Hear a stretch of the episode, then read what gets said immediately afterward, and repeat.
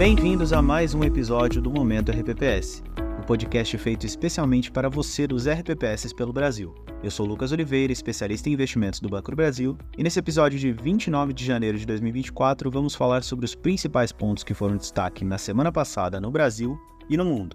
Começando pelo cenário externo.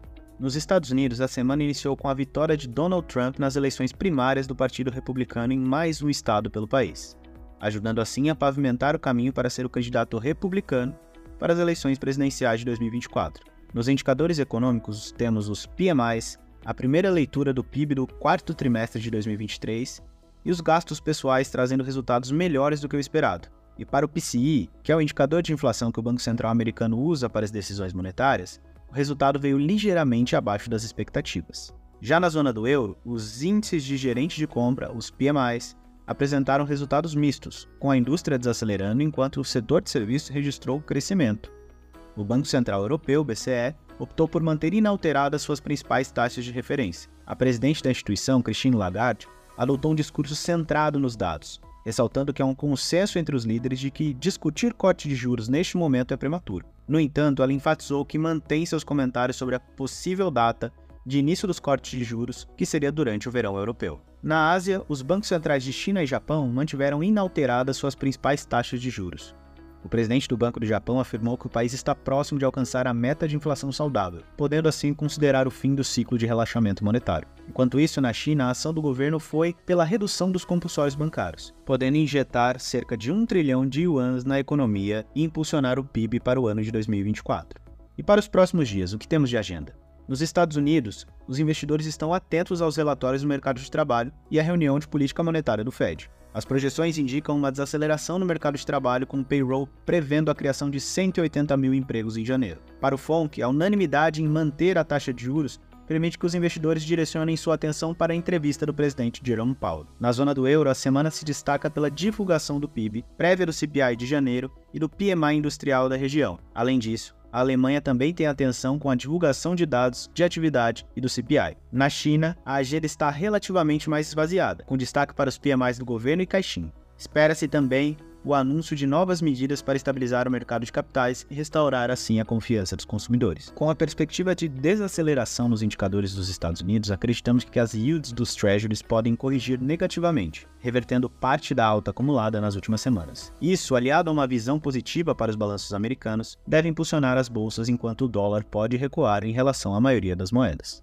No Brasil, a arrecadação federal encerrou 2023 em 2,3 trilhões, marcando o segundo melhor resultado da série histórica, iniciada em 95. Apesar do bom resultado, as receitas foram impactadas pelas quedas dos preços de commodities, que compõem grande parte das receitas de órgãos administrados. Ainda na esteira do fiscal, com gastos e arrecadações, o governo federal lançou o programa Nova Indústria Brasil, que prevê aproximadamente 300 bilhões em financiamentos, subsídios e participações acionárias em projetos até 2026. Vale destacar que uma parcela desse montante, no valor de 106 bilhões, já havia sido anunciada durante a primeira reunião do Conselho Nacional de Desenvolvimento Industrial, o CNDI, em julho do ano passado. Nos indicadores, o IPCA 15, considerado uma prévia da inflação oficial, apresentou um aumento de 0,31 em janeiro, ficando abaixo das projeções do mercado, cuja mediana era de 0,47. No segmento dos transportes, houve uma queda de 1,13 em janeiro, após um aumento de 0,77 em dezembro, destacando-se a diminuição dos preços dos combustíveis. Por outro lado, o grupo de alimentação e bebidas registrou um acréscimo de 1,53, comparado ao aumento de 0,54 em dezembro o índice acumula uma alta de 4,47 em 12 meses, e esse resultado abaixo do esperado deve levar o mercado a rever para baixo as expectativas de inflação para o ano de 2024.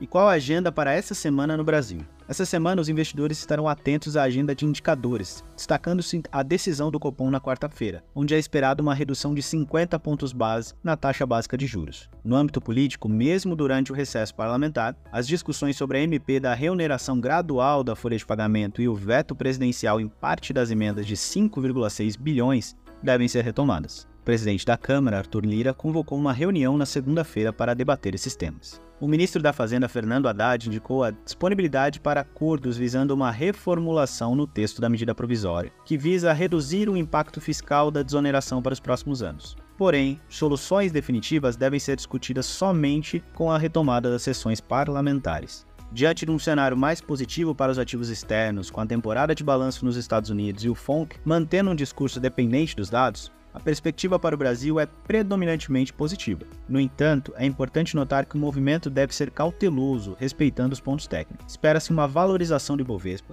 estabilidade para os vértices curtos na curva de juros, queda para a parte intermediária e longa e desvalorização do dólar em relação ao real. E como tudo isso impacta para a gente na busca pela meta atuarial?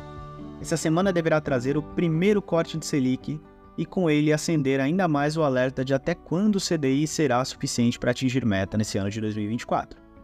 Tendo em vista que as expectativas de inflação para o ano também vêm sendo reduzidas, nossa leitura é para buscarmos cautela nesse momento inicial e analisarmos as alternativas de investimentos que busquem um excesso sobre o CDI, porém sem grandes aumentos de volatilidade. Nesta linha, o BB tem o fundo BB Institucional, que é um fundo enquadrado no artigo 73A, um fundo de CDI que busca exceder o índice.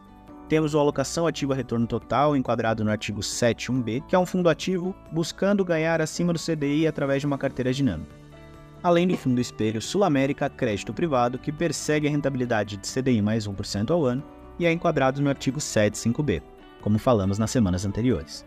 Para os institutos que buscam alternativas em inflação e pré-fixado, recomendamos a análise das taxas praticadas nas pontas curtas e longas, que vem oscilando desde o início do ano e devem ter redução após a queda da Selic. Falando no artigo 8 de renda variável, nossa projeção de Bovespa é de 141 mil pontos.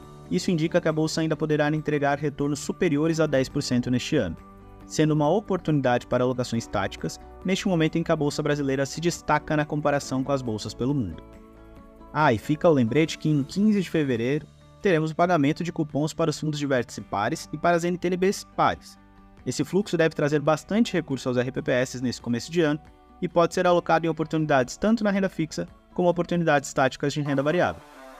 Ficou interessado? Então não deixe de agendar uma reunião com a nossa assessoria e assim ter uma análise personalizada para ajudá-los na gestão de seus recursos. Foi um prazer ter sua audiência nesse episódio do Momento RPPS. Se você tem sugestões de temas para conversarmos aqui, mande pra gente fale com seu gerente de governo ou com seu especialista de investimentos do Banco do Brasil. Então é isso. Até semana que vem, descomplicando o mundo RPPS.